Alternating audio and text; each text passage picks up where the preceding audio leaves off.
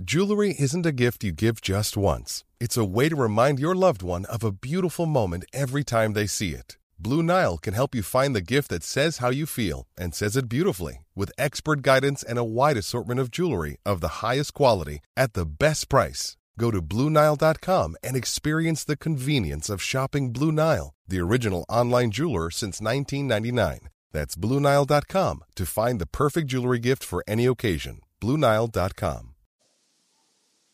What's up, Kings fans? If you haven't heard about Anchor by Spotify, it's the easiest way to make a podcast with everything you need all in one place. Let me explain. Anchor has tools that allow you to record and edit your podcast right from your phone or computer. When hosting on Anchor, you can distribute your podcast on listening platforms like Spotify, Apple Podcast, and more. It's everything you need to make a podcast in one place. And best of all, Anchor, it's totally free. Download the Anchor app or go to anchor.fm to get started. This is for you, Kings fans, wherever you may be. All the frustration and disappointment of the past is gone. The 45 year drought is over. The Los Angeles Kings are indeed the Kings of the National Hockey League. They are the 2012 Stanley Cup champions. Cleared away by the Kings. Picked up by Martinez. Martinez to Clifford. Feed to the right side. to Foley with a shot. Say rebound. Score! Alec Martinez has won the Stanley Cup for the Los Angeles Kings. And royalty reigns again in the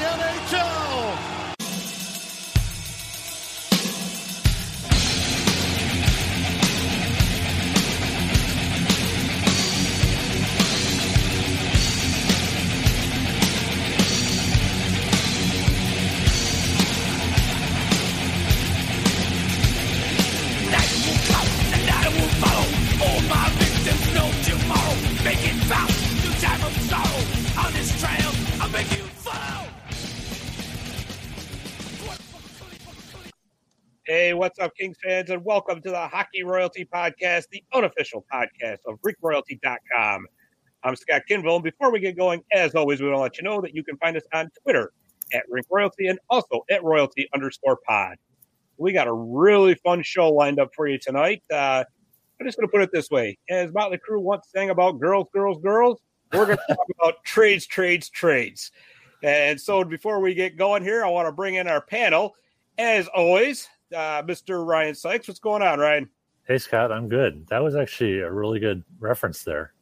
Yeah, well, you know what? I saw the end a, a couple days ago, and I was like, oh, I'm a little, little inspired, a little Motley Crue inspired. So I saw them on their supposed uh, farewell tour uh, here in Chicago, and oh, that's uh, awesome.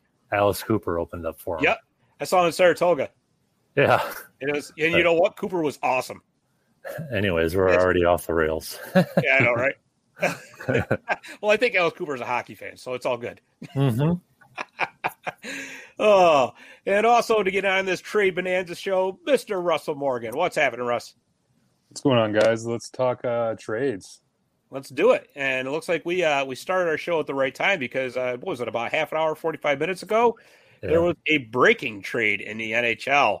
Uh, the New York Islanders acquired Kyle, uh, Kyle Palmieri and Travis Zajac from the New York Islanders for their uh, 2021 first round pick, a conditional 2022 second round or fourth round pick, I'm sorry, and a couple of prospects. So, what do you guys think? That's a hefty price to pay for uh, Palmieri and uh, Zajac. I know they uh, the Devils kind of I think they retained 50% of their salary, um, but the Islanders are going for it. Lou Lamoriello is uh, known to be one of the big movers at the deadline. So he knew he was bound to make a trade. Uh, I thought the Kings and the Islanders would be uh, good trade partners. Who knows? They still could be, and we'll probably get into that a little later. But um, yeah, interesting. Yeah, it yeah. is. I mean, that, that first round pick's a big price to pay. What do you think, Ryan? Oh, I was just going to say that we'll we'll end up finding out the the fruits of the trade, you know, uh, in the 2021 draft. So yeah, and you know the thing is too. I mean, I was just talking with an Islanders friend of mine, and he's thrilled about the trade. Which you know I can't blame him. He's got an exciting team there, right? But the thing is, is the Islanders are butted right up against the cap again next year, And Yeah. so they're going to have to try to find room to, to re-sign Palmieri. Yeah, I can I can see it from both fan bases' perspective because the Islanders obviously need some help with Anders Lee out of the lineup there, but New Jersey's getting another first round pick to keep rebuilding. Well, yeah, and and that's huge for them, really. Mhm. And I, I don't think that Palmieri wanted to stay there. To be honest with you, I think he wanted to get into a situation where he can start doing some winning now. Which, and it's nice too because I think he's actually from Long Island. Yeah, Smithtown, Smithtown, New York. Uh, it's interesting though because obviously it is part of a, a much larger package, but 17 points in 34 games. We're going to kind of segue to it here, but um, Alex Iafallo at 23 and 36 games. Uh, kind of the rumor, I guess, circling around is could Iafallo net a first round pick? Yeah, I think that's a big question mark. I mean, for me personally, I, I mean, I don't, I don't see that happening. Uh, I think that there was a little rumor circling around that Iafallo was being looked at by the Islanders, and I guess that we can dive into that. Um, I actually had a Twitter question from uh, DJ Jazzy99 on Ooh, Twitter, and he said great name. hypothetically, yeah, Yeah. right. Hypothetically, if Iafallo is moved to the Islanders, what do you think the return is? Um, I don't. I mean, now obviously it's probably not going to be a first round pick, and who knows if the Islanders are even still going to be moving. But like I mentioned, Lou Morello does like to make the moves, and um, I, I- I was talking one of the, with one of the writers for the Islanders uh, a couple days ago, and he had mentioned I, I was looking into some of the prospects too, and one guy, one name that kind of jumped out was Robin Salo. He's a dynamic left shot defenseman, and he's pretty much ready for the NHL right now. He's finishing up a season, I believe, in Sweden, and uh, he could be on the move over here um, relatively shortly to North America. So if the Kings do move Iafallo uh, to the Islanders, that's the name I would be looking at. I know Kiefer Bellows is another name that the Islanders have been trying to trying to move around.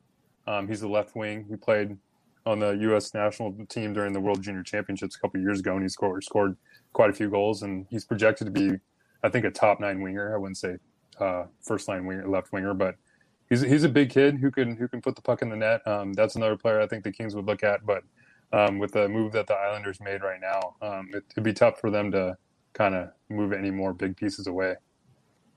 Well, and don't forget, Kiefer's also the son of Minnesota North Stars great Brian Bellows. Um, yeah, I don't know. I, I it's hard for me to imagine the Islanders going after Iafallo now. I mean, I, I would imagine maybe they got a, couple more minor moves to make, but they're uh, and again they're they're still cash strapped. I mean, cap I should say cap strapped. Even with that seven million, with uh you know Lee being on LTIR, um, but I, I think that they're that I read somewhere they're looking for a little bit of de- uh, defensive depth as well.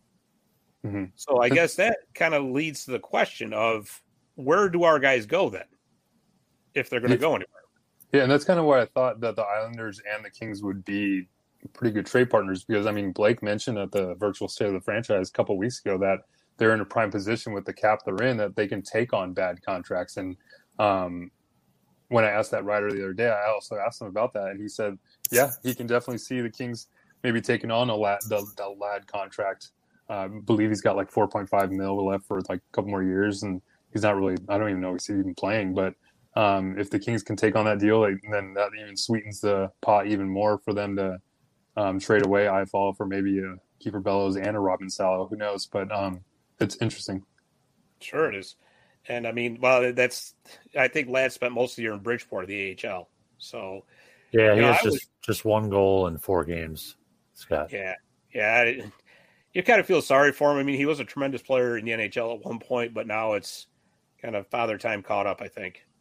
Yeah, he was uh, a, an outstanding um, in a in a supporting role with the Blackhawks during those Cup run years, Mhm. yeah, and then he got paid. and then he got paid. Yeah, exactly. So I mean, I guess that leaves the the big fish left uh, so far anyway would be Taylor Hall. So Right. I uh, I I actually thought that Buffalo was going to make a concentrated effort to re-sign him, but it doesn't kind of look that way anymore. Way everybody's talking, it kind of looks like the fire sale is going to be on. Um, I kind of tend to think he's going to end up in, in Boston, actually, but that could be a prime spot for, say, an Alex Iafallo, maybe a Dustin Brown. As much as I would hate to see it happen, because let's face it, Boston desperately needs some secondary scoring. Okay. And I was just talking about this with a friend of mine. Boston's a great team. Don't get me wrong, not taking anything away from them. But could you imagine where that team would be without the perfection line? Yeah.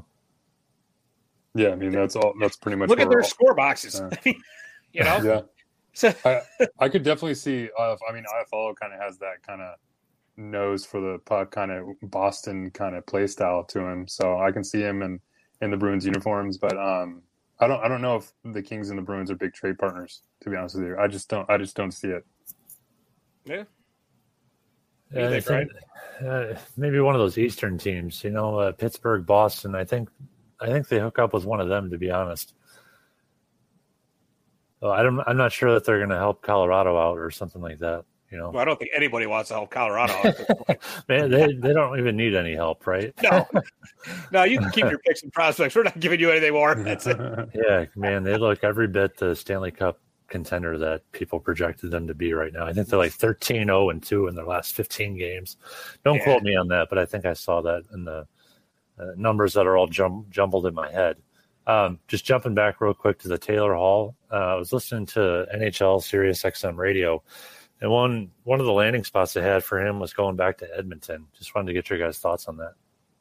That'd be a mistake for the Oilers. There's, I mean, I think Taylor Hall. I think his best bet is at Colorado. They have they have some cap space. They they have a. I mean, they're going for it now, obviously, and just when you if you can put him with uh, maybe Kadri on the second line, um, that first line for Colorado is pretty solidified with Ranson and uh, MacKinnon and Landeskog. But if you can put him on the left side with uh, that just that makes them even more formidable. Formidable if that that was even the, they could even do that with the amount of players that they have over there. But um, I think Colorado is probably the best landing spot for Taylor. Yeah, I don't know if it would be so much of a mistake if Edmonton did that because I mean then they would be able to kind of split things up a little bit, maybe even keep Draisaitl with McDavid, and then you could have RNH with with Taylor Hall on the second line. But the only trouble with that is, of course, he's a free agent at the end of the year, and so is RNH. So Right. now the Oilers are in that situation. Well, who do you want? And do you want to give up a lot of assets to get a rental that may or may not work out? Of course, that's always a question at a trade deadline. But that's essentially what you're doing there. And I do think that Edmonton might need some help on the back end too.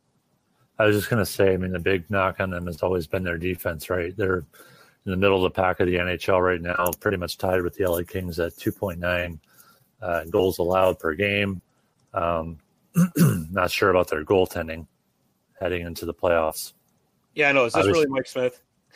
yeah. Is this an Edmonton Oilers podcast? yeah, let's get off of them. Uh, well, I'll tell you what. Let's do a let's do a listener question. How's that? Sure. So we'll go to the first one up. This is from Austin Mandy. And let's see. Should the Kings try and see what they can get for their first round pick? And will the Kings make the playoffs? And if they do, how do they fare against the competition? Well, I like Austin's uh, optimism. Yeah. I don't yeah, I mean, I, I up until a couple of weeks ago, I was on the playoff train, but after after the past like three or four games, it's pretty apparent that they're not going to make the postseason unless just everyone else, you know, takes a dump in front of them. But um, yeah, they're pretty much they're trending towards another top five pick. To be honest, I mean, I think they're what four points ahead of the Ducks right now, three games in hand. Uh, but you know, it's it's not pretty. No. Yeah, I don't see the at. Kings trading their first round pick. I mean, No, I don't either. Yeah. Yeah, it's going to be. I mean, kind of a, a wraparound to that. It's probably going to be a, at, at the very least a top ten pick. mhm. Well, I don't think they could be in the number one or two spot this year, right? Because of the change to the draft rules. Right. Right. So I would obviously not see that happening at the trade deadline. However, once we get into the offseason, if that pick turns out to be a number three or number four pick overall, that could really turn into a nice trade piece for the big blockbuster deals they keep talking about wanting to bring up. So Sure. Yeah, I could definitely see that, Scott. Well, I mean, that, the, the thing with that is that I don't remember the last time a team traded a top five pick. I don't think that's happened in quite a while. But I mean, the and the thing, uh, the thing I like about it, if the Kings do have a top ten pick this year, there are like at least three or four lefty defensemen that Yeah. are going. I mean, Luke Hughes will probably be one or two, but then you have Owen Power, who was the projected number one overall pick before the season even started.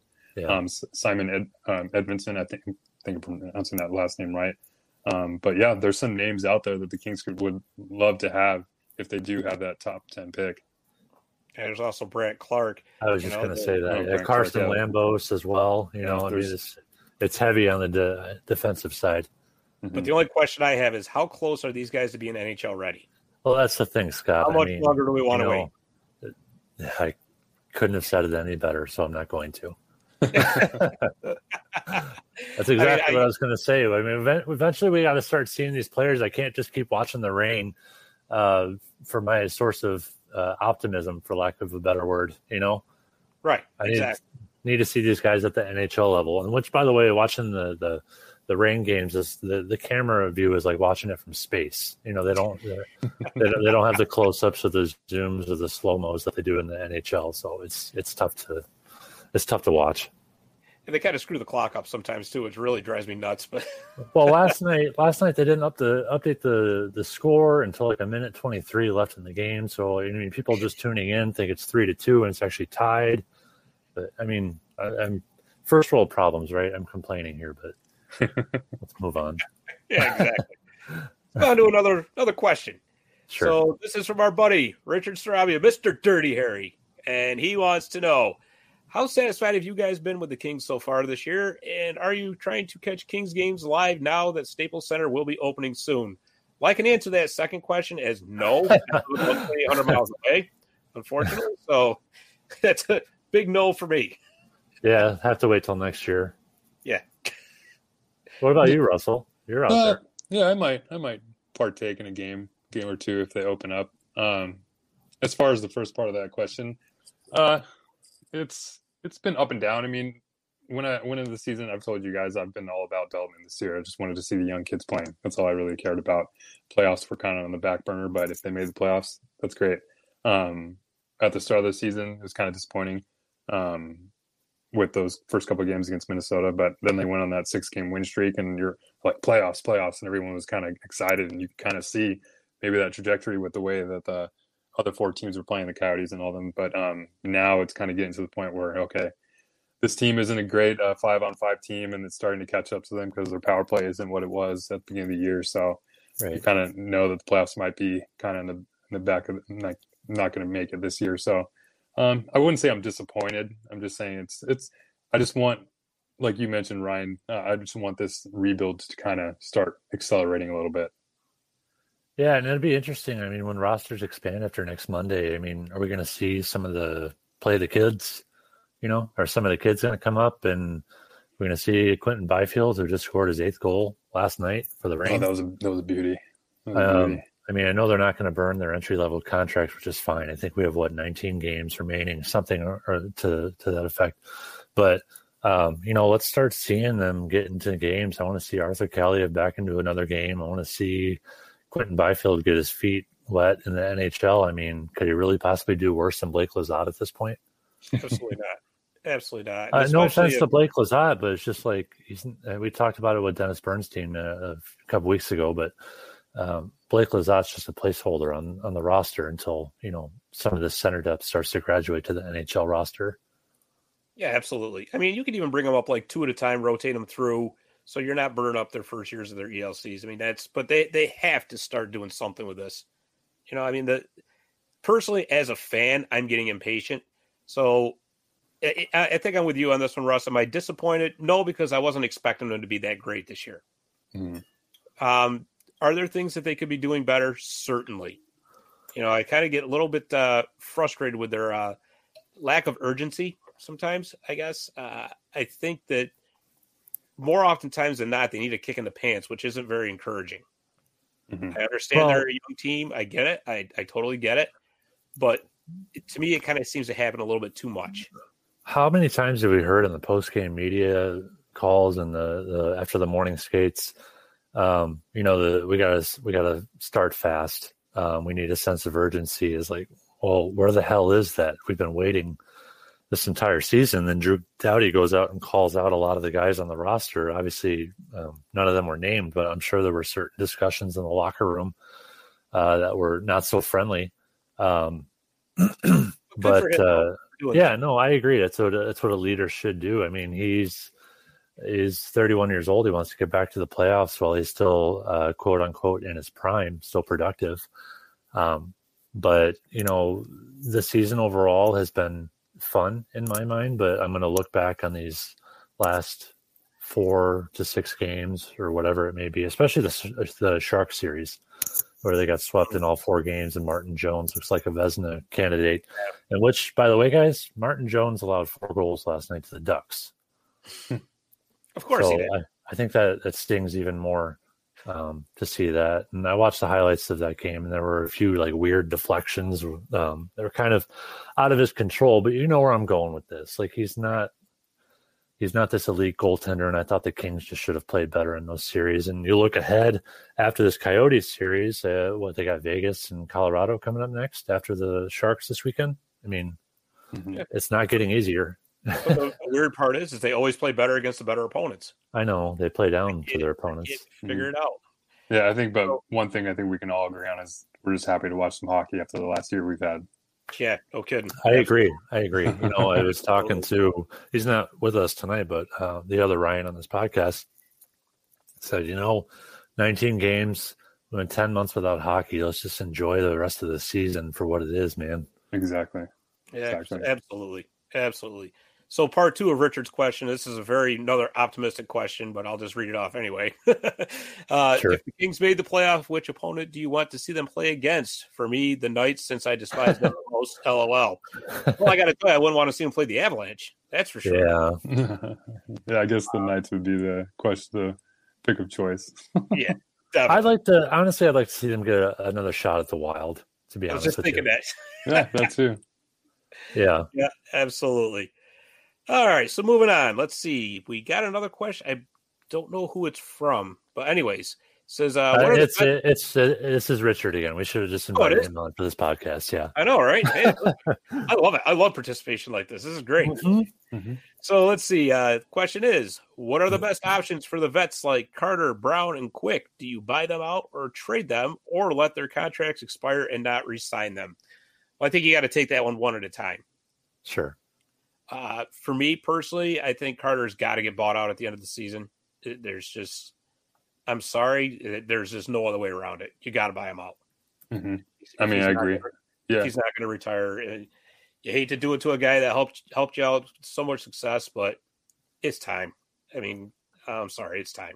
Yeah, unfortunately, with his contract, I just don't see much trade value, and that's kind of why I've been posting his uh, buyout option from Cap Friendly on on Twitter. But um, you got to wait wait till after the expansion draft, of course. But then after that, I think you just got to pull the trigger. I mean, I know um, I've heard that he brings a lot of leadership to the locker room, which is great. Um, but is the production on ice is just not there, and it's it's just tough to see. I, I, I don't know. I don't want to say he's bringing down like a player like Vilardi, but it's definitely not helping Vilardi's game. I feel like it's that pair when they've been paired together It's just it's not working. Yeah, and we'll get to we'll get to Vilardi in a little bit because uh, he's kind of in the doghouse right now. But uh, regarding Carter next year, I agree. I mean, I posted that article a week ago or so now. Um, I think you have to buy him out. Three point nine million cap hit next year, uh, less than seven hundred thousand dollars a year after. The, the responses to the piece that I put out, I saw a lot on both sides of it, which I mean, uh, I get the emotional attachment to Jeff Carter, but you got to look at it the same way. Uh, the Kings are going to have Kovalchuk's contract off um, this year, and forgive me, I'm forgetting the other guy right now. Um, yeah, yeah, thank you, thank you. But it's like over ten million dollars coming off. So you swap that, and it's like a net six million dollar savings. Yeah, I've heard the counter argument is that you well the Kings have so much cap space. Why do you have to buy them out? Well, it has nothing to do with cap space. It has to do with the roster spot. I mean, we, right. we can't just keep the kids down in Ontario and just keep playing a player like Carter. It just make, doesn't make sense to accelerate this rebuild. And you know, the the thing is too. I mean, would it have really hurt to let Matt Luff skate with Vilardi for a little bit? And I know that sounds kind of weird, but I mean, if you're going to stick Carter with him, and it was obviously not working, why not just give Matt Luff like a, a ten game window?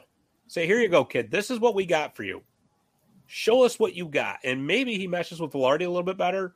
I mean, I'm, it's all hypothetical and it's just me basically spitballing. But I, I don't think it would have hurt the Kings. And, and again, I don't mean to sound like a Grinch or anything like that, but to maybe even healthy scratch Carter a few games. I'm sorry, but I mean, if if you've got to get these kids up and you've got to get them playing, well, that's a roster spot. That's like gold right now for them. Yeah, and Matt, Matt Luff had two goals for uh, Ontario last night. And yes, I know that's the AHL versus the NHL, but at the NHL level, the Kings registered at least one point in nine of the 11 games that he's played in this year. He has just one goal to show for it. Um, but, you know, kind of to you guys' point, throw him on the bottom six. Like, this, this is obviously not working. Change something up for the remainder of the season. You got to get a look at him because uh, he's what? He's 20, he'll be 24 in like 20 days or something like that. Exactly. Um, and I cannot remember it, and I, I can't remember if he's a free agent after this year, restricted free agent after this year. Yeah, he's an RFA. RFA yeah, yeah, exactly. I mean, the, the counter argument I will say he's paid he's played 62 games in the NHL over the last three years. So, I mean, we've kind of kind of seen what we can get. But I mean, at this point, like you like you mentioned, it's just you got to shake things up. Why not? Why aren't we trying different things or new things? But is he any worse than Austin Wagner right now? Yeah, that's the thing. Well, Austin Wagner signed to a three-year extension, so right, got to keep him around. Right. no, I, I get that. I mean, throwing out contracts aside, I just think you got to mix something up on the bottom six because if their if their top line isn't scoring, uh, I think Jesse Cohen of All the King's Men podcast posted something uh, a couple days ago over their last like eleven games. They had like 2.1 goals per game or something like that. Something around that number. Yeah, it was. It's just putrid. Great. Yeah. Mm-hmm. Well, we got Brendan Lemieux on the fourth line now. We'll see what kind of spark he brings. I'm interested to see his impact. Uh, I guess if any, you know, just to see the dynamic. Obviously, the whole team is going to have a sense of urgency uh, tonight. We're recording this uh, Wednesday for the series finale against Arizona, but um, I, I, do think they're going to come out like a bat out of hell tonight. They have to. Mm-hmm. So, but yeah, it'll be interesting right. to to see Lemieux's impact. So, what about the other two guys? We'll start with Brownie. That's I think uh, to me that's the toughest one. It is because he was reportedly generating interest from the Isles. Um, he might get some other interest from the previous teams that we mentioned, but um, he's got what another year left on another two years. Another year. Yep, yeah, another year. Another year. I think Brown. Same as Carter. Yeah, I, I, think Brown has the trade value. This this trade. I agree, which is, 30, which is interesting. Yeah, he's 36, but I mean, he's scoring a ton on the power play. I don't think he's he hasn't done much lately, but um, neither of the Kings. So yeah. well, we talk about we, we talk about the East Coast bias. I mean, I'm sure people don't really realize how he's putting them in. I'm sure they just look at his stat line and are like, "Oh wow, look at Dustin Brown's uh, all those goals he's scoring." well, got to got to get a player like that on our team. So I mean, I I think Scott mentioned you can see Brown maybe going to a team like Boston. Um, I'm not sure what his value would be. Maybe maybe he does net a first round pick. I think I don't think Iafallo would get a first round pick, but I can see Brown maybe getting one. I mean, that's you don't get a lot of players like Dustin Brown who's able to put the puck in the net. He brings that tenacity, and he has most of all he has that playoff experience. So uh, that, like, that and the physicality too. I mean, it's just that's such an underrated element of his game. Yeah, but, so you know, teams like like the Panthers or like the yeah. Bruins or even the Hurricanes might be looking. I mean, I would love to see um, them make a trade with the Hurricanes and maybe see about prying away like a defenseman like Jake Bean or somebody from. I know. From oh, don't I mean, well, that. My God, you're going to send Hurricanes Twitter into a. Well, the, the only reason I bring that up, so I mean, we were, I was, I was, I did my research here on this one, but the only reason I bring that up with the Hurricanes is they, the expansion draft coming up, they're going to have to um, expose like a Haydn Fleury or a Jake Bean. So I do know. they move a player like Bean uh, away? I mean, for those who don't know, Jake Bean's a really good left shot defenseman. And Absolutely. If and he's I believe he's 22 years old. He's playing yeah. like limited minutes right now because of the logjam on defense. But uh, they have Dougie Hamilton, who's going to be a UFA. They're talking about re-signing him. So if they re-sign him, then they have to leave uh, Haydn Fleury or Jake Bean exposed. So if the Kings do are looking for to make a deal and they want to trade um, Dustin Brown, Justin Williams is one of the advisors for the GM over there. who knows who yeah, knows right? Dustin Brown better than Justin yeah, Williams? so that would be a good option. Man, just on a side note, though, can you imagine all that defensive talent that Carolina would end up having to have had to trade between Adam Fox and now if they have to get rid of Jake Bean expansion draft? Man, mm-hmm. brutal. Oh, yeah, I uh, I touched on that a few weeks ago and got massacred on Twitter for trying to take away uh, Jaccob Slavin from them. Um, but I, you know, I, I also, uh, I mean, deservedly so. I mean, but uh, you know, they're up against the cap. They got 2.3 million in projected cap space. They got a few unrestricted free agents to resign, a few restricted uh, as well. Uh, mean, they're not going to be able to keep all of them. And you know, obviously, you said it, Russell, the expansion draft. So I think they're going to end up moving something to get something back. I think so, and you know that's but that's the crazy thing with this trade deadline is because the expansion draft coming up too. That's going to either hinder or create some moves. Right. And so, Carolina has three seventh round picks in the upcoming uh, 2021 draft. Uh, one of them from us, by the way. Um, I mean, how often do seventh round picks pan out? Maybe they'll maybe they'll add that and try to move up or something like that. Well, hey, Matt Roy was a seventh round pick. Yeah, I know that. Thank you, Scott. yeah, you're welcome. You're welcome. Um, so the last one, of course, would be Quickie. That's that's going to be the toughest one to move. I think. Uh, obviously, you're not moving. Kurt. I love it. Love the, it. The two, two spots, two spots, I, two places. I I'm just seeing his his message now. Um, the two places I see Quick ending up are in Colorado behind Grubauer or uh, behind Jack Campbell in Toronto um, with uh, Frederik Andersen um, out of the lineup there. But Quick hasn't played that well uh, over his last five games. You know, three goals, four goals, two goals, four goals, three goals. Uh, four of those are losses. He's just, I don't know, guys. I, am almost tempted to to hang on to him because you have to leave a goalie exposed for the expansion draft. I'd almost leave Quick exposed and see if Seattle takes him. I don't know if Seattle would take him, but I mean that would be that would yeah, kind of be. But I mean, yeah, yeah. no, I know what you're saying. You, for sure. you have to leave one exposed. I mean, you could bring up Matt Villalta or something like that, which uh, is a whole other story in itself. You know how I feel, Russell. But yeah. um, but but no, I think an option in terms of quick and like you mentioned, Toronto is one of the options uh, that they're probably looking at getting a goalie. I think if if there is a trade there, I think there would have to be some kind of Frederik Andersen, uh, Jonathan Quick kind of swap. I mean, I know Frederik Andersen right now, his injury, he's got a little bit of an injury uh, problem going on, but um, that would be something to see another trade, just like just like it was, uh, I think what last year when they traded Jack Campbell. Yeah. And then all of a sudden we trade another goalie. So the two goalies the Kings had last year are now in Toronto. I mean, I think Kings fans would would appreciate Quickie getting another playoff run now. I don't see them obviously making a playoff push this year, unfortunately. But I mean, if Jonathan Quick, like you mentioned, the last five games, he's just looked kind of kind of rough. So I don't know how much tangible trade value he could really have. Um, but he does have, like Dustin Brown, he has that playoff experience, and he he's probably one of the best big game goaltenders there still is in the, in the NHL. So, um, oh. yeah, go ahead, Scott. Guys, I uh, I'm not ruling out Pittsburgh. I would, Scott. I was, after that game last you, night, there's no way I'm ruling them out. Yeah, Scott. Just as you were about to say, I was going to jump in and say, you know, Quick was linked to the the Penguins and a potential Casey DeSmith swap. You know, bringing over a 29 year old goaltender to back up yep. Cal Petersen, uh, leave him exposed at the draft, and then you could sort out the draft picks and all the other pieces that make that puzzle work. Um, but yeah, uh, I think that could work as well. Well, especially yeah, think... now that you got you know with Brian Hextall being the GM, who right. knows Quick very well and had a lot of mm-hmm. success mm-hmm. with him, you know, mm-hmm. and you got Brian Burke who's not afraid to you know pull the trigger on any kind of a deal himself. So, I mean, is it likely? Probably not, but I, I wouldn't rule it out. I certainly wouldn't, especially yeah, if going to miss a lot of time.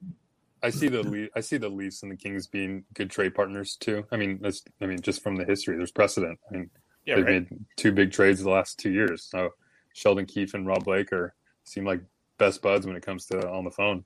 Um, and the and the Maple Leafs have some pretty good young prospects. I don't see them moving like a Nick Robertson, but who knows? Maybe they do want to move Erasmus Rasmus Sandin. I know there's a lot of love for that kind of player, and just another left shot defenseman who's got that offensive upside. Um, so maybe you can package. I, I showed you guys just report before we hopped on. There was a report a couple days ago in the Toronto Star that the Maple Leafs have their had their eyes on Kempe, which mm-hmm. like both all three of us were probably like, uh, okay, that's that sounds good to us. Like if you want to trade us whoever for Kempe, um, that that's fine. Um, but um, yeah, I, I, I, messaged you guys instantly. I was like, I will drive him to the airport myself. exactly. That's, that's, that's, nothing to Adrian Kempe. It's just he's kind of just out of time. You know, it, mm-hmm. it, almost 25 years old. We know what we have in him. He's just he's not a consistent player. The Kings need that.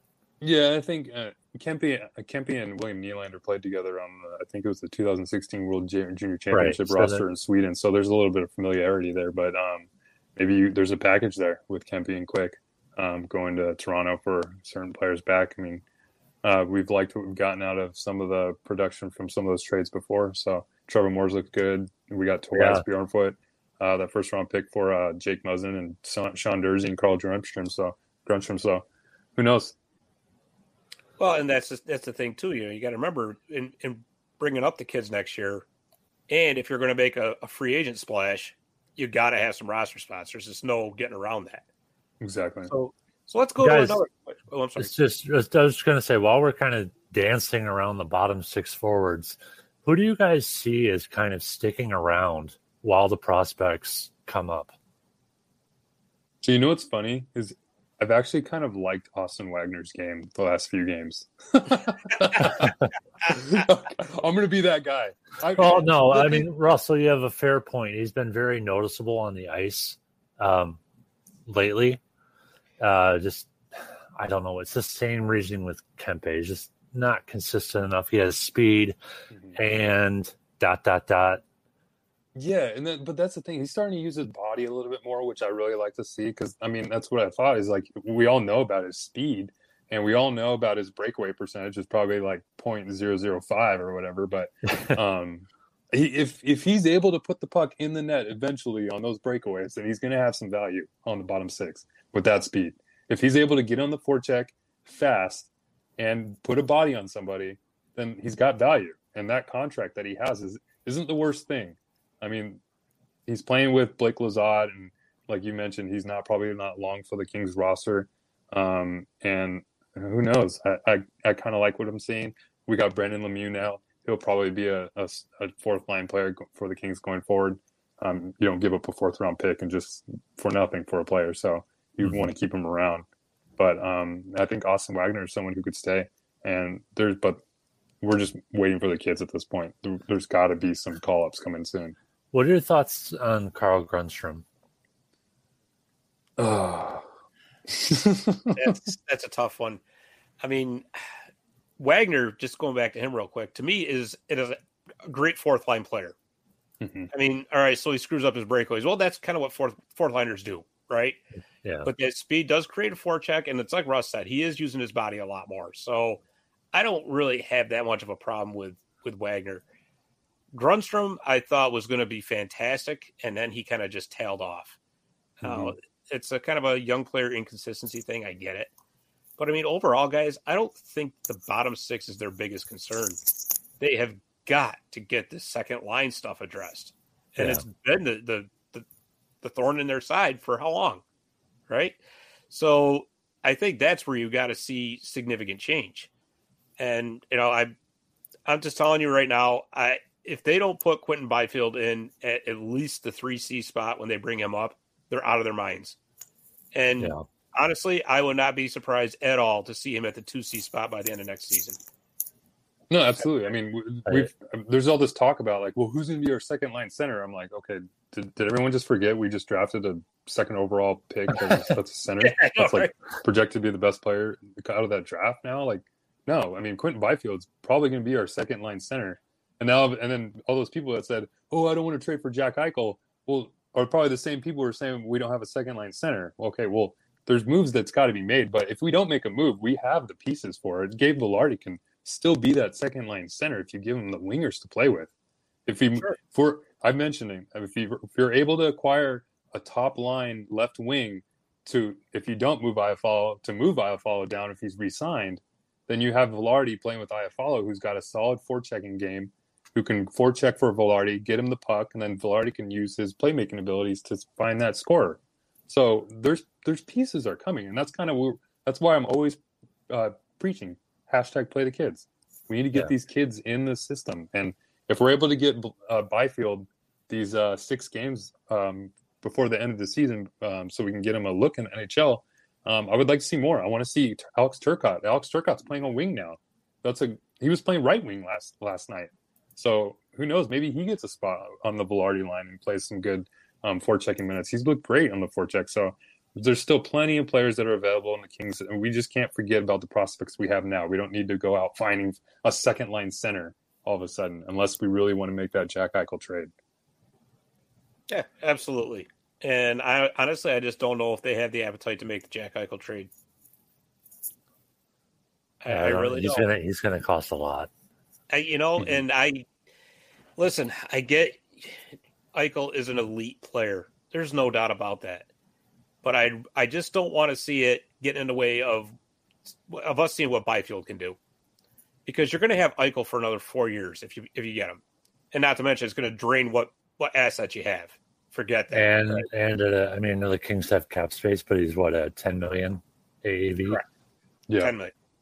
Yeah, which exactly. is actually isn't going to hurt you now, but in a couple years when you're starting to contend and that window is opening, you're going to be right up against the cap and you're not going to be able to make moves. Right. Mm-hmm. You know? Yeah, and so, Byfield, Byfield, maybe who knows? He could be better than Eichel. I mean, the last few games I've seen from Quinton Byfield, I've been impressed. That last goal he scored last night was, I mean, to take away the puck, a la, a la uh, Pavel Datsyuk and deke the goaltender out of his jock. That was very impressive. yeah. I got, I got on my feet for that one. So that was cool to see. But you want to talk about, he's just playing with so much confidence right now, too. Yeah. Yeah, absolutely. Well, gosh, I have to preface this with um, I know it's kind of an unfortunate situation going on in Ontario right now, but it's been kind of a, a blessing in disguise. And I say that every, I think everyone knows what I'm trying to right. say here. Um, that Quinton Byfield has been able to stay in the AHL because he's starting to show that confidence, as you noted, Russell. And mm-hmm. it's up to eight goals now. Um, I can't remember how many points he has off the top of my head, but uh, the next step for him is to move up to the NHL. I mean, you got to see what he can do. Yeah, and when I say play the kids, I'm not. I mean, I'm not mentioning Byfield. I'm not, I've been a proponent of not burning that first year ELC, especially, right. especially this year. Yeah. Um, but I mean, I'm, i want to see players like Fagemo get get a look. Unfortunately, he got hurt, or else I think he probably would have would be playing on the Kings right now. Um, and I want to see like Alex Turcotte or Akil Thomas get up and get those spots because I mean, those Alex Turcotte was a, fifth overall pick, and I think like the rest of that top ten is has been in the NHL at this point, or maybe just besides him and uh, I think Phil Broberg out at Edmonton, but they need to they need to have looks. So I'll keep preaching that hashtag play the kids. Um, I, I, know we've had a look at Kupari a couple games. Uh, Kaliyev has had one, and then now we have um, we have uh, who else who else has had a look this year, but can't off the top of my head. But um, it's time to get some more more kids from Ontario um, up on the roster. Like Scott's mentioned, uh, the bottom six right now just needs needs a change. Well, well and you know the thing is too, I now I, I got to agree with you, Ross, about not burning the first years of the ELCs because it's pointless, right? Yeah, what mm-hmm. 19 games left? 19 games. Yeah. If if they were going to do that, I would have been okay if they'd have brought a couple of them up mid-season and said, "Okay, we're gonna we're gonna go for it. We're gonna burn the first years of your ELCs, and we're gonna see what you got." And but it's it's way too late for that now. You know, it's pointless. Yeah, I think I think what I would do is once rosters expand, you got to play Quinton Byfield on the days that the Kings play, and then just send him back down to Ontario for the um, the Reign games. You know, uh, the ones that don't overlap. Obviously, tonight again we're recording Wednesday. They play at the same time uh, 7 p.m. Pacific time. Um, but just kind of alternate those days, you know? I think they'll probably wait till the last six games and just play in the rest of the season. Last yeah, six or seven I, games. I think I, I, I, think I think that's probably the best option for him. Unfortunately, with the situation going on in the Ontario Hockey League, those poor kids aren't able to play play hockey right now. So uh, it's like you mentioned, it's a blessing in disguise that he's been able to play in the AHL this year in this unique, unique it's- situation. It's just so unfortunate what's going on up there. Yeah, Yeah. yeah, It is. it is. But, you know, I even- mean, even going into next season, even if the CHL NHL agreements amended, where say one or two players from each team can play in the in the AHL, I don't think Quinton Byfield needs to be in the H- AHL next year. He needs to be a full time NHLer next year, beyond a shadow of a doubt. There's no oh, absolutely. no way 100%. North Yeah, you can't send him back after this. no way. That's No. like uh, that's like Milton in Office Space being demoted to the basement.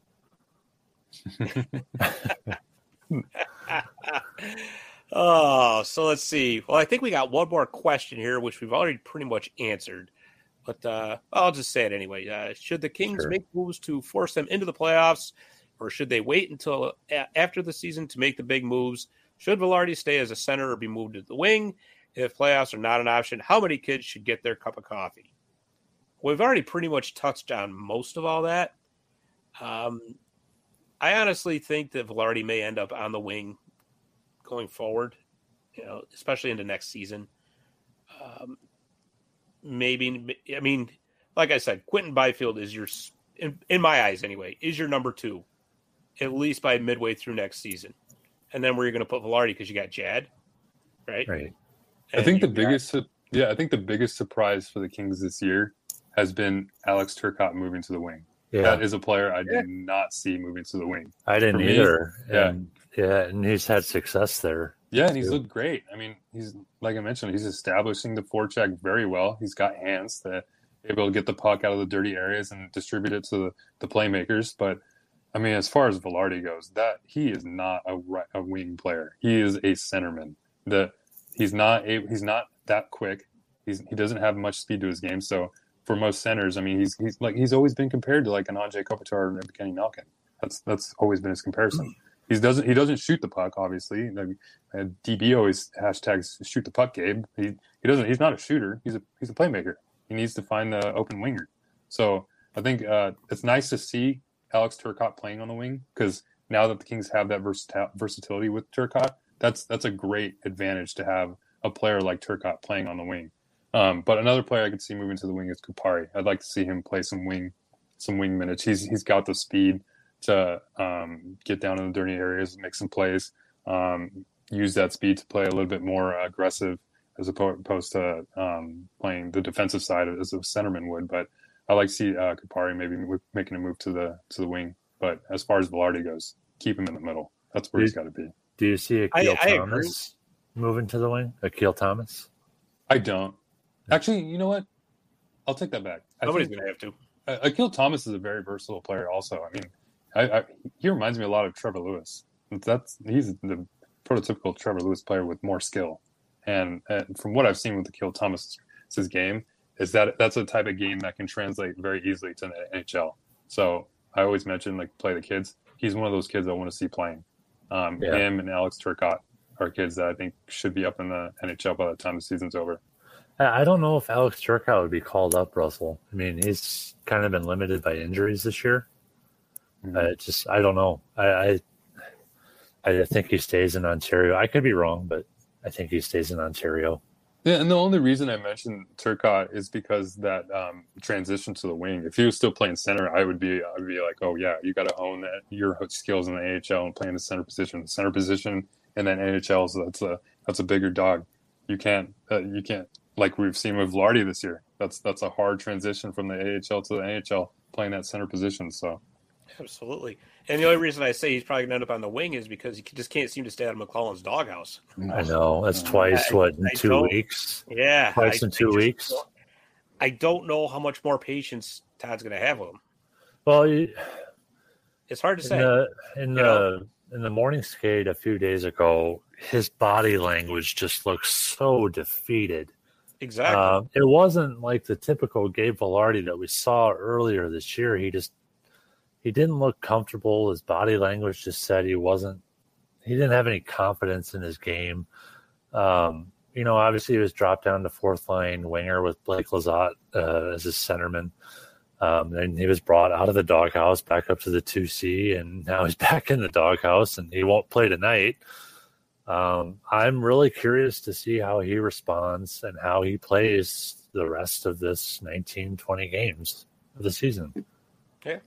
Well, you know, Yeah, and the thing is too, go, just Go ahead, going back to Alex Turcotte real quick. I, I love what they did with him, getting him some time on the wing because you know he actually reminds me of now is Ryan Nugent Hopkins. Hmm. Great asset to have, right? You need a winger, put him on the wing. Oh, we Mhm. got some some center depth problems. We got injuries, or whatever. You can slot him into two C or three C if you have to. No problem.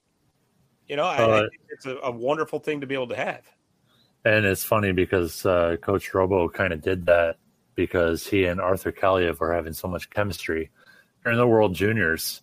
Um, you know, obviously Rasmus Kupari was centering that line, so move Alex Turcotte to the wing. Uh, and they were suddenly scoring uh, at will. Mhm. The defense couldn't stop anything, but they were scoring. exactly. Oh man. So uh I don't know why we do a little rapid fire here. So we'll kind of go around the, the table here. Well, let's see uh who we think is gonna go. You don't have to not necessarily give me a package. If you want to throw a team in there, fine. If not, oh well too. I'll start with you, Okay. Russ. Who's gonna go? Hmm. I think Dustin Brown goes at the trade deadline. He's got too much. His his goal, like I mentioned, his goal scoring is going to pop off the off the paper when the teams look at it. He's got that playoff experience, which is just something that teams really value as a, coming around this year. Um, who knows? Maybe, like I mentioned, like maybe the Hurricanes take a call or give give Rob Blake a call, and uh, they offer a uh, Jake Bean or something. Uh, I know the Kings would probably have to eat some of that contract um, in order to move him, um, but I think that's a player that could, as much as the Kings Kings fans are, uh, could go in the trade deadline. Wow, I like it. a bold prediction right to the start. Yeah, bold. Russ Morgan comes out with just both arms just swinging. I love it. what do you think, Ryan? That's tough. I mean, Dustin Brown would be a tough pill to swallow, just obviously given or given what he's provided to this franchise over the last 17, 18 years, whatever it's been. Um, I see Iafallo or Kempe going. Um, Iafallo could come back after or in the off season, but uh, I, that's not that doesn't seem to very, be very common. You know, uh, get traded then come back ex- unless you're Patrick Marleau. Um, Mhm. But he's got more production than Kyle Palmieri, uh, who was just obviously traded before we started this podcast. And some teams are going to need that kind of second to third line left winger depth for the push to the playoffs. Yeah, and, and the thing I, I've I've been saying Iafallo. I know the rumors are out there with him, but I just don't see him leaving the Kings. Uh, He's got he's he's a he's a really solid player. They've done their work. They've done their research on him. Um, he's was a college free agent, so and then he made the team that year. So he's a. I mean, I, I think I saw on his Instagram he's making surfboards in California or in Manhattan Beach. So it's like, where does he want to move this? Toronto? There's no Yeah. sense. So but um, but I, there's a name I'll throw out here that's going that I think might move in the offseason. Sean Walker. I think the Kings' Yeah. right side of their defense is pretty stacked, and I'm really really high on Brock Faber. And I think Brock Faber makes the team after the coll- collegiate uh, season's over next year. So where does that leave a player like Sean Walker? We already have Drew Doughty. We already have Matt Roy. Sean Walker's got a very very inexpensive contract, and I think teams come calling. I But I think that that doesn't happen to the offseason. That doesn't happen to the offseason.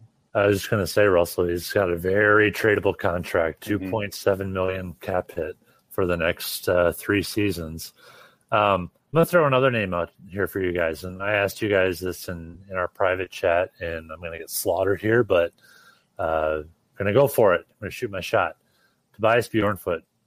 Kings have kind of the same player in Mikey Anderson and Bjornfot. I think they need a little bit more scoring on the left side. Something has to give there. Yeah, I think if, if there is that deal for, I know Bernstein has always mentioned Dahlin. Uh, I'm not, I'm not the biggest proponent of trading for Dahlin, and I know Scott's on on board with that Yeah, too. But right? I'm going to let you two argue about this while I watch Yeah, and grab yeah, another I- beer. I don't want to get into that a little bit right now. But I think if there is a trade for a, a dynamic left uh, shot defenseman coming up, I think Bjornfot is definitely a part of that package. That's that's a team that's going to want a player like Bjornfot coming back in that deal. Yeah, I mean, I, I don't think it's out of the realm of possibility he could end up getting traded. I mean, let's be, let's be honest. I mean, it's been said over and over again. Some of these prospects are eventually going to have to get moved. Mm-hmm. Yeah. You only have so much room, right? Absolutely. And and Ryan, I think you're exactly right when you say it. it Mikey Anderson and Tobias Bjorn are, are basically one and the same. They, they really I, are. I, I hate to say that because I, I like both of them just from an emotional attachment, you know. Um, But I also want the defense to be scoring a little bit more than they are right now. Well, listen, you got to make some room to get Kurtis MacDermid back in the lineup too. So, I know. Yeah. Got to get him back on that top four pairing. Yeah, I'd move him up to left wing if we could. right? But I mean, in terms of like trading and other players, there's I feel like there's only if the Kings are, have to make a big move this offseason. That I mean, we're, I think we can all agree on that. Whoever it's a left shot defenseman, left winger, anything, they they have the prospects to make the move. I think there's only really in, in far the way I think there's only a couple players that I wouldn't move. It's Quinton Byfield, it's Matt Roy, it's Drew Doughty because I don't just don't think anyone's going to be able to want to take Drew Doughty's contract on. Um, Anze Kopitar, and then Cal Petersen. I think those are only the five names that I think that are just untouchable. You got to keep those players. All other players, if you want to trade us somebody like a Filip Forsberg or a Kyle Connor or Nikolaj Ehlers, so be Yeah. it. Everyone's everyone's on board. I agree. I totally agree. Because you know, it's prospects are great, lottery tickets are great, but lottery tickets don't always hit. Uh, just to close out, I'll tell you guys, I think it's going to be Iafallo and it's going to be Athanasiu that goes at the deadline. Oh yeah, I Yeah. can see that too. Yeah, it was Right. part of a trade package that netted two second round picks last year. Mhm. Yeah, so I think uh, I think there is value for and and I love what he's done for the team this year, Athanasiu. But I just you know, it was a prove it deal, right? And with us needing roster space next year, I think you take what you can get. His RFA status though is really interesting. Mhm. If he It is. was an unrestricted free agent, I could definitely see it. But that team that takes him on can keep him next year um, for obviously whatever they want to tender him and negotiate and work out with his camp. which I think actually boosts his value up a little bit. I, I would agree with that. Absolutely. Yeah, as well. Yeah. Yeah, you know, and uh, and going back to just who who's going to be brought up. I mean, don't sleep on Lias Andersson. Yeah. Another guy that I've grown attached to. Yeah. I don't I don't know if he's ever going to be that top six forward they need, but I mean, he certainly could be a legit top nine. Yeah. I Most mean, if he's if he's uh, a, a winger on your bottom four, I think that's a pretty good problem. Or, or excuse me, let me back. A bottom four winger on your next uh, playoff team, I think that's a pretty good problem for you. and he has experience with Lemieux. So exactly. that's so, the reason so he does, brought him. so does Vilardi, but he's sitting tonight. But Oh, well, all right, guys. I think uh, I think they're getting ready to drop the puck there at Staples Center, so I think we ought to wrap this up so we can uh, just give us a win, please, tonight. Just one win. That's all we ask. yeah, let's see how they Mhm. start. Uh, it has to be better than the first seven. Uh, seven minutes twenty eight seconds to the last game, guys, because that was brutal. I was already Yeah. tuned out. That Brutal. was horrible. but let's hope for the best. How's that sound? Yeah, so just a quick announcement. I mean, for us listeners, we're going to be on uh, us three here, Ryan, Russell, and Scott. We're going to be on Locked On Kings podcast this Friday with Sarah. Um, next week, we got Matt Luff coming on the program, and we also have Alex Laferriere. So be on the lookout for that. Oh, and we launched a Facebook page too, didn't we? Oh, yeah, yeah, that's the most important news there, of course. Awesome. Can't forget that. All So right. Well, follow let's, us or like us or whatever you do on Facebook. That's right. And keep up with everything that's going on at the Hockey Royalty Podcast. all right, guys, let's wrap this up and go watch some hockey. All right. So for Russell Morgan, for Ryan Sykes, I'm Scott Kimball. Thanks for listening, and we'll see you next time on the Hockey Royalty Podcast. Go Kings, go.